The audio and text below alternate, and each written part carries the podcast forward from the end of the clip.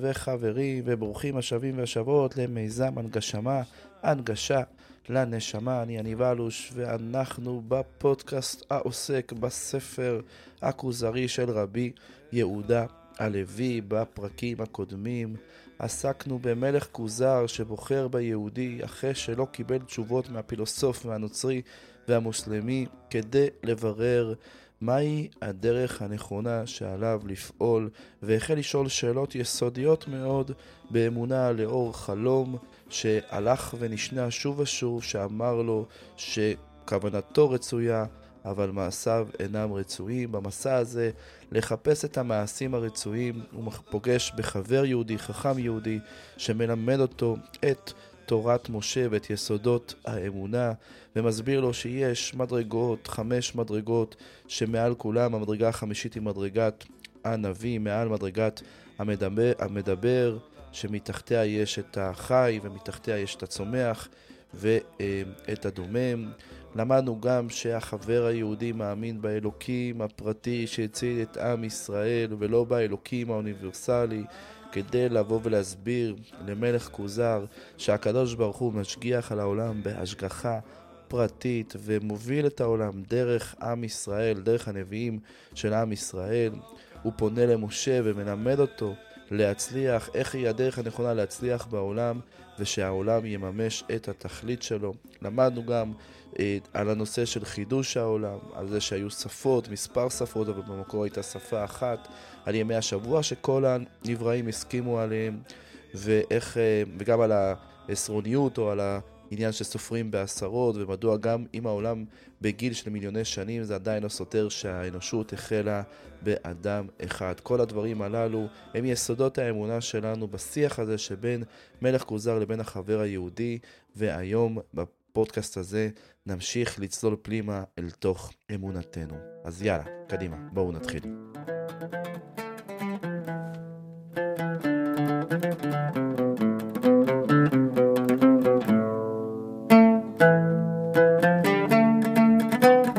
הגשמה, הפודקאסט שמגיש ספרי הגות יהודית בלשון עכשווית. עורך ומגיש יניב אלוש. סעיף פ. אמר הכוזרי, נשוב אל ענייננו והודיעני, והודיעני, איך קמה תורתכם, ואיך פשטה ונראתה, ואיך נתחברו הדעות אחרי אשר היו חלוקות. כן, מלך כוזר רוצה להבין איך צמחה אמונת ישראל, איך היא התפרסמה בעולם, ואיך היא הצליחה לעמוד בפני כל מי שקם עליה להסתיר את דעותיה. ובכמה שנים נתייסדה האמונה ונבנתה עד שנתחזקה ונשלמה, כי ההתחלות הדתות בלי ספק לא תהיינה כי אם ביחידים, שמתגברים לעזור הדבר אשר ירצה האלוהים להראותו, והם הולכים ורבים ונעזרים בעצמם, או שיקום להם מלך ועוזר ויכריח ההמון על הדבר ההוא. כן, תספר לי בעצם איך, הדר, איך הדת שלכם התבססה ואיך היא הגיעה לשלמות שלה, כי בדרך כלל זה מתחיל ביחידים, ולאט לאט זה תופס אה, תאוצה והולך ומתרבה, במיוחד אם יבוא איזשהו מלך ויכפה את הדת על המונים, ואז בעצם תהיה את הפריצת דרך. אמר החבר, לא יקום ויגדל על הדרך הזה, אלא הנימוסים השכליים אשר התחלתם מן האדם, וכאשר ייגמר ויעזר, יאמר כי הוא נעזר מן הבורא ומלומד והדומה לזה. אבל הנימוס אשר התחלתו מהבורא הוקם פתאום, נאמר, לא, היה ויהי כבריאת העולם. כן, החבר משיב מיידית למלך כוזר, ואומר לו, תדע לך מה שעכשיו תיארת, זה מתאים רק לדתות השכליות, שההתחלה שלהם זה באמת מאדם, ובאמת כאשר הדת מתפשטת, אז יש לה תומכים ועוזרים, ואז יגידו שהיא נעזרת מהבורא יתברך. אבל למעשה אצלנו, הדת שההתחלה שלה היא, תחילה של, היא התחלה מהבורא, אין לה איזושהי תהליך של התפתחות, אלא היא קמה מיד. היא כמו שהקדוש ברוך הוא ברא את העולם והפך אותו ברגע אחד. אז גם, גם התורה שלנו היא שלמה, בבת אחת קיבלנו אותה. אמר הכוזרי, הבהלת אותנו בדבריך, החבר. אמר החבר, אבל העניין מבהיל יותר. כי היו בני ישראל משועבדים במצרים 600 אלף רגלים מבין 20 שנה ומעלה. מתייחסים אל 12 שבטים, לא נמלט מהם איש ולא ברח אל ארץ אחרת, ולא נכנס ביניהם נוכרי. מייחלים המועד אשר יעד בו אל אבותם אברהם, יצחק ויעקב, שיניח להם את ארץ כנען. אבל תדע לך, אומר החבר, הגופו של מעשה מפליא יותר. הרי אתה יודע שישראל היו משועבדים במצרים, היה שם ציבור של 600 אלף איש מבני 20 שנה ומעלה. איש מהם לא, בר, לא נמלט, לא ברח לארץ אחרת, כולם היו מיוחסים ל-12 השבט, השבטים. שום מצרי לא התערב בזרע ישראל, כולם היו מצפים לאותה, לאותו מועד שהאבות שלהם, יצחק ואברהם, יצחק ויעקב, הבטיחו להם שהם יחזרו חזרה לארץ כנען. אנחנו נמשיך שנייה בתשובת החבר. וארץ כנען הייתה בעת ההיא בידי שבע אומות בתכלית הרוב והחזקה וההצלחה, ובני ישראל בתכלית הדלות והעינוי ביד פרעה, הורג את בניהם שלא ירבו, ושלח משה ואהרון עם חולשתם, ועמדו כנגד פרעה עם חז... חזקתו, באותות ובמופתים ובשינוי המנהגים, ולא יכול להסתתר מהם ולא לצוות עליהם ברע, ולא למנוע עצמו מעשר המכות שחלו במצרים. כן, פרעה אה, לא יכל למנוע ממשה יום יום, או לאורך כל התקופה הזו של עשר המכות להגיע ולתת לו את המכות, למרות שעם ישראל רגע לפני היו מאוד מאוד דלים ועניים ובידיים של פרעה, שלא לדבר על העמים החזקים ששרו בארץ כנען ויכלו למנוע מארץ ישראל, מישראל, מעם ישראל להגיע לארץ ישראל, זה נראה כאילו משימה בלתי אפשרית. בואו נמשיך.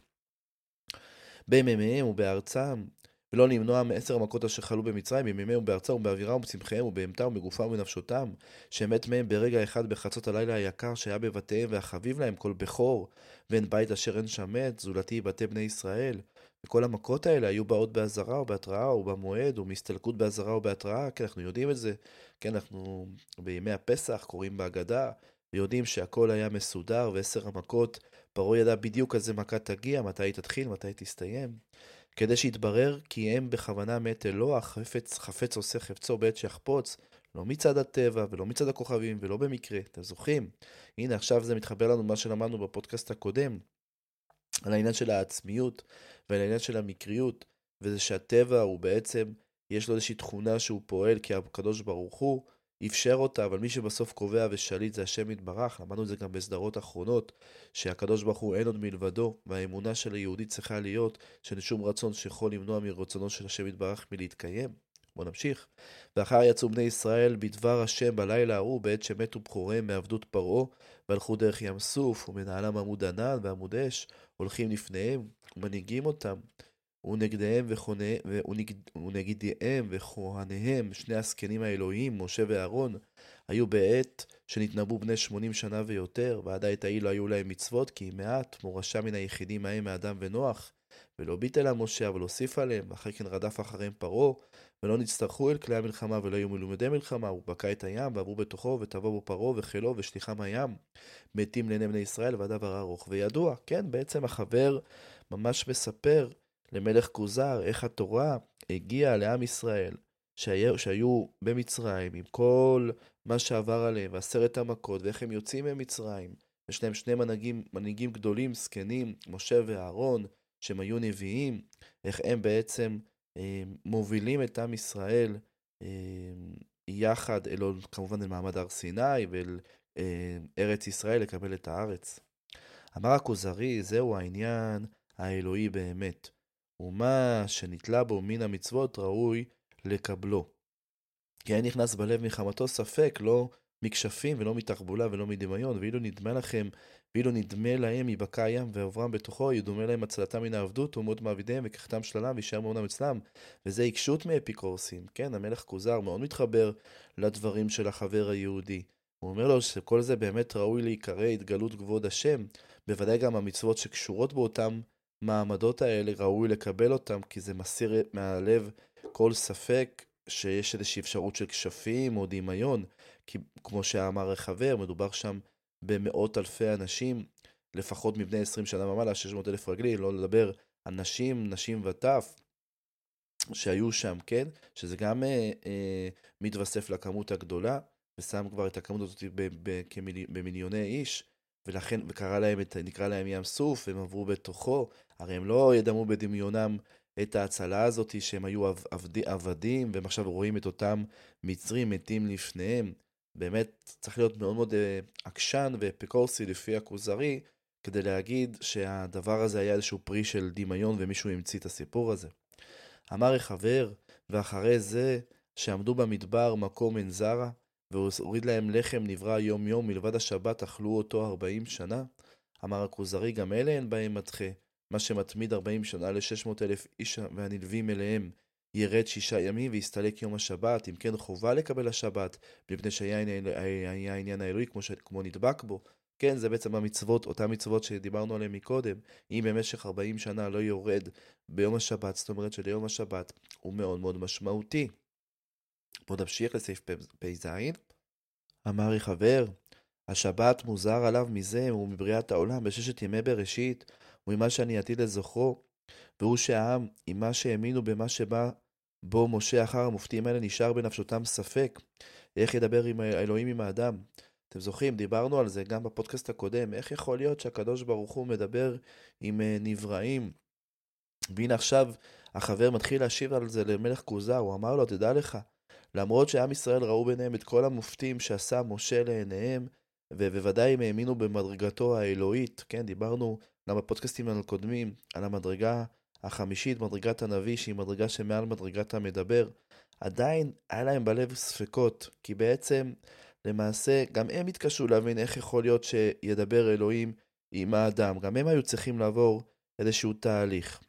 איך ידבר אלוהים עם האדם, כדי שלא תהיה התחלת התורה מעצה ומחשבה מחמת אדם, ואחר יחברו עזר ואומץ מאת האלוהים, כן? שבהתחלה יגיע האדם מאוד מאוד משמעותי, ימציא מהשכל שלו מצוות, ואז תהיה לו סייעתא דשמיא, ולכן צריך להתחבר אליו. מפני שהיה רחוק הדיבור ביניהם מזולת אדם בעבור שהדיבור גשמי, כן? איך יכול להיות שהאלוקות תדבר אל אה, גשם, אל משהו שהוא גשמי? ורצה השם להסיר הספק הזה מלבותם, וציווה אותם להתקדש הקדושה הצפונה והגלויה, ושם הדבר הנחוץ בה פרישות מן אנשים, וזימו לשמוע דברי אלוהים, והתקדש העם, ונזדמן למדרגת הנבואה, ואז לשמוע דברי אלוהים פנים בפנים. למעשה, לפני מעמד הר סיני, עם ישראל היה צריך לעבור איזשהו סוג של הכנה, כדי שכולם יהיו במדרגת מה? במדרגת נביאים, במדרגת נבואה, ואז הם יקבלו את הגילוי בנבואה בדיוק כמו שמשה מקבל אותו. כמובן, כל אחד לפי מדרגתו ומעלתו, זה כבר התוספת שלי. אבל עדיין הם יקבלו את הנבואה, ואז הם יראו שיכול להיות קשר בין האלוקות, בין השם יתברך, לבין נבראיו. והיה זה אחר שלושה ימים, בהקדמות אותות גדולות מקולות וברקים ורעמים, ואש שסיבבה את הר סיני, ונשארה האש ההיא ארבעים יום, רואים אותה העם, ורואים את משה בא בתוכה ויוצא ממנה. ושמע העם דיבור צח בעשרת הדברים, הם אמות התורה ושורשיהם, התורה ושורשיה. אחד מהם מצוות שבת, וכבר קדמה מצוותו עם הורדת המן. כן, בעצם למעשה, יש את שלושת ימי ההכנה, ויש אותות ומופתים שקדמו למעמד הר סיני, שזה אותם קולות, והרעמים, והאש שסבבה את, ה, את ההר. האומה עצמה מתחילה להתקדש, הם מגיעים למדרגה נברואית, כמו שאמרנו אה, מקודם, ומתחילים להכשיר את עצמם לשמוע את דבר השם פנים בפנים. ובאמת, הקדוש ברוך הוא משמיע להם בלשון צחה את עשרת הדבורות, את עשרת הדיברות, שאחד מהדיברות האלה זה מצוות שבת, שהם כבר הכירו אותה עוד לפני מעמד הר סיני, בזמן שירד המן, כן? וחז"ל גם מלמדים אותנו שהשתי דיברות הראשונות הם שמעו ממש מפי הגבורה, זו תוספת שלי, הכוזרי, החבר עדיין לא מזכיר את הנקודה הזאת, אבל עדיין יש פה איזושהי התקדשות והכנה להיות כנביאים. בואו נמשיך. ואלו עשרת הדברים לא קיבלה מהמון מאנשים יחדים ולא מנביא, כי מאת האלוהים ניתנו. אבל לא היה בהם כוח כמשה לראות הדבר הגדול ההוא, והאמינו העם מן היום ההוא, כי משה מדובר, מדובר בו בדיבור.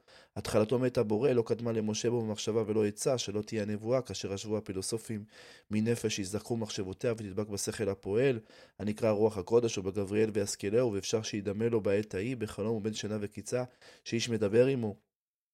ושומע דבריו בנפשו, לא באוזניו, ורואה אותו במחשבתו, לא בעיניו, ואז יאמר כי הבורא דיבר בו, ושרו אלו הסברות במעמד הגדול ההוא, כן?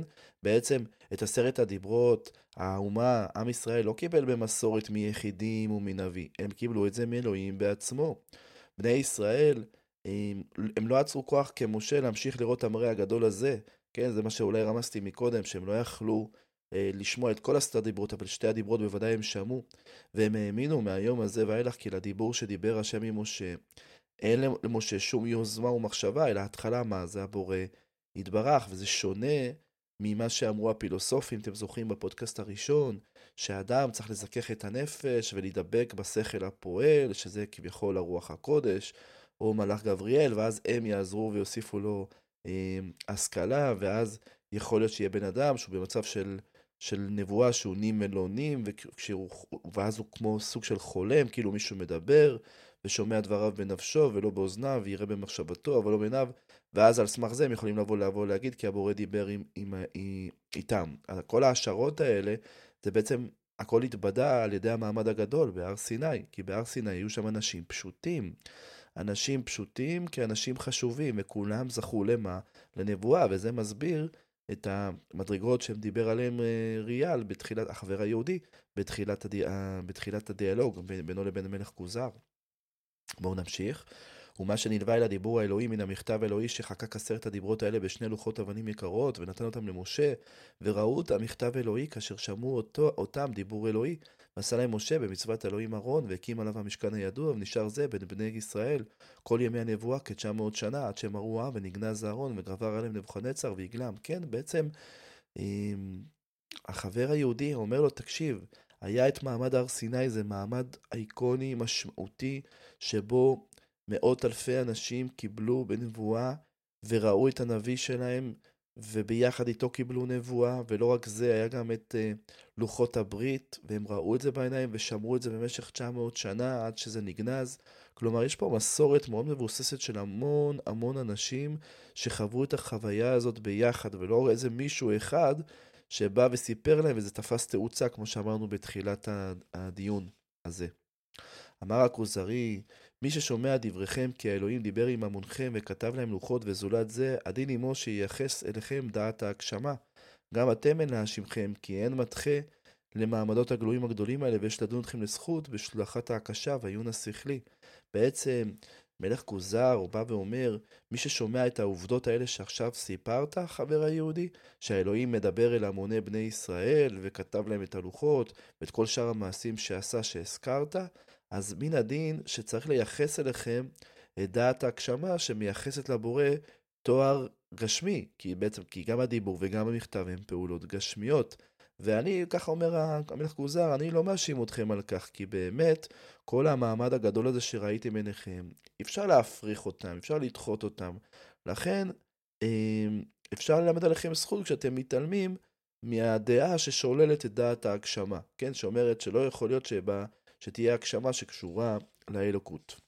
אמר רחבר, חלילה לאל מן השקר, כאילו, מה זאת אומרת? גם אנחנו שוללים את ההגשמה.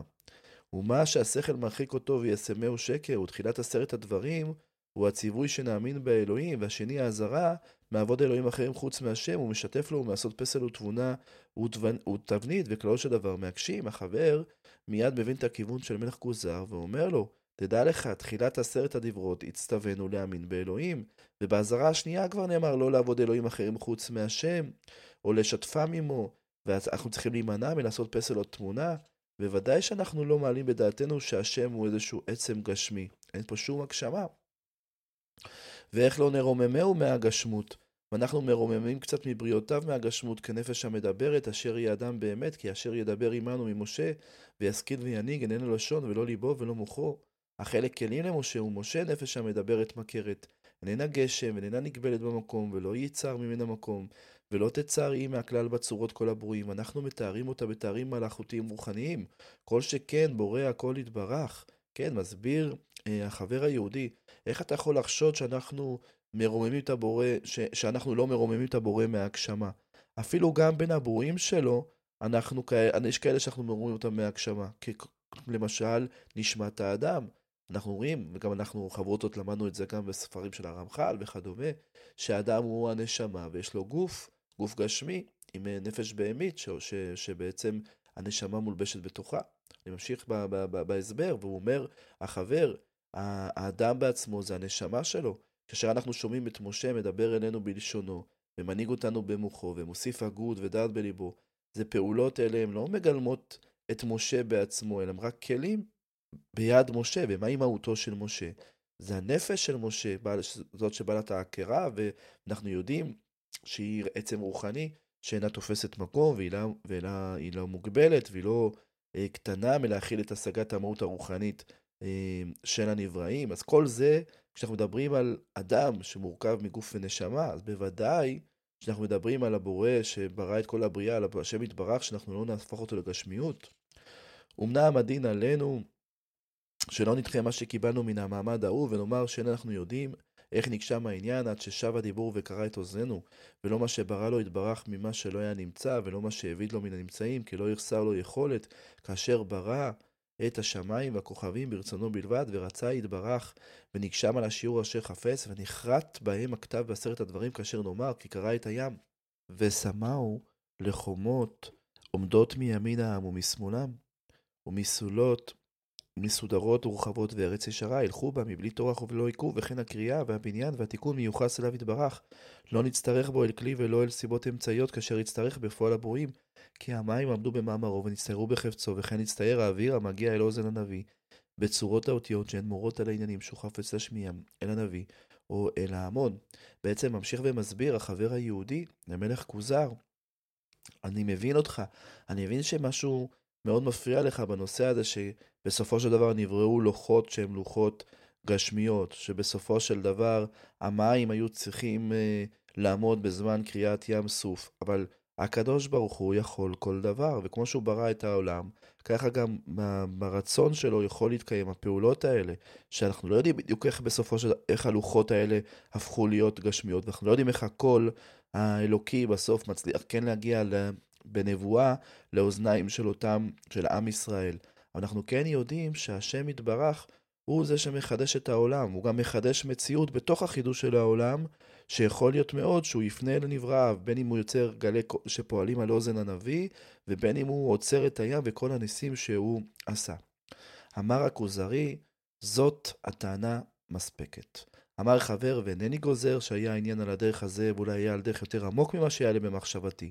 אך העולה מזה, האמנת מי שראה המעמדות האלה, כי העניין ההוא מאת הבורא מבלי מיצוע, מפני שהן דומות לבריאה הראשונה והיצירה הראשונה.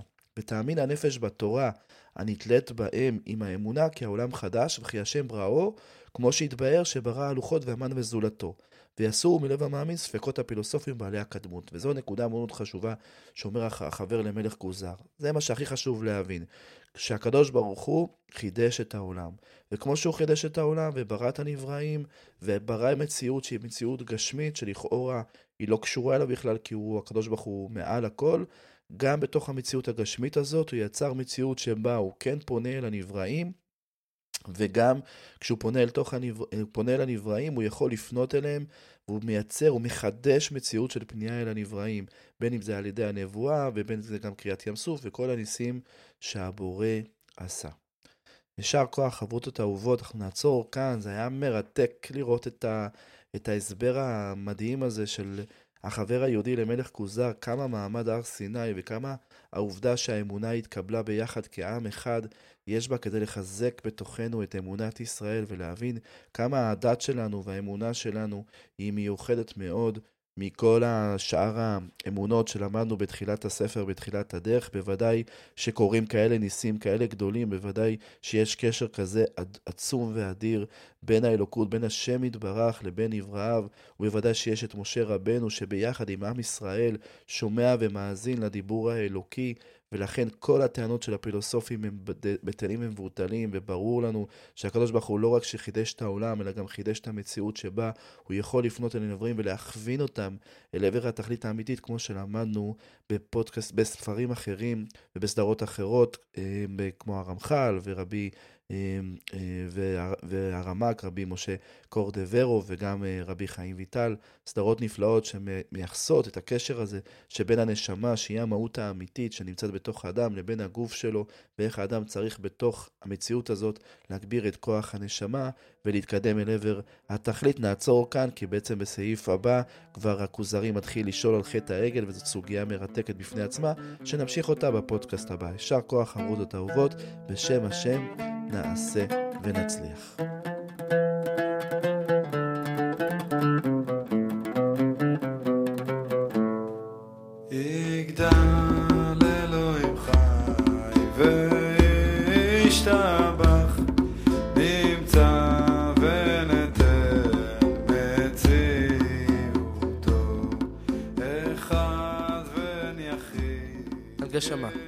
הפודקאסט שמגיש ספרי הגות יהודית בלשון עכשווית.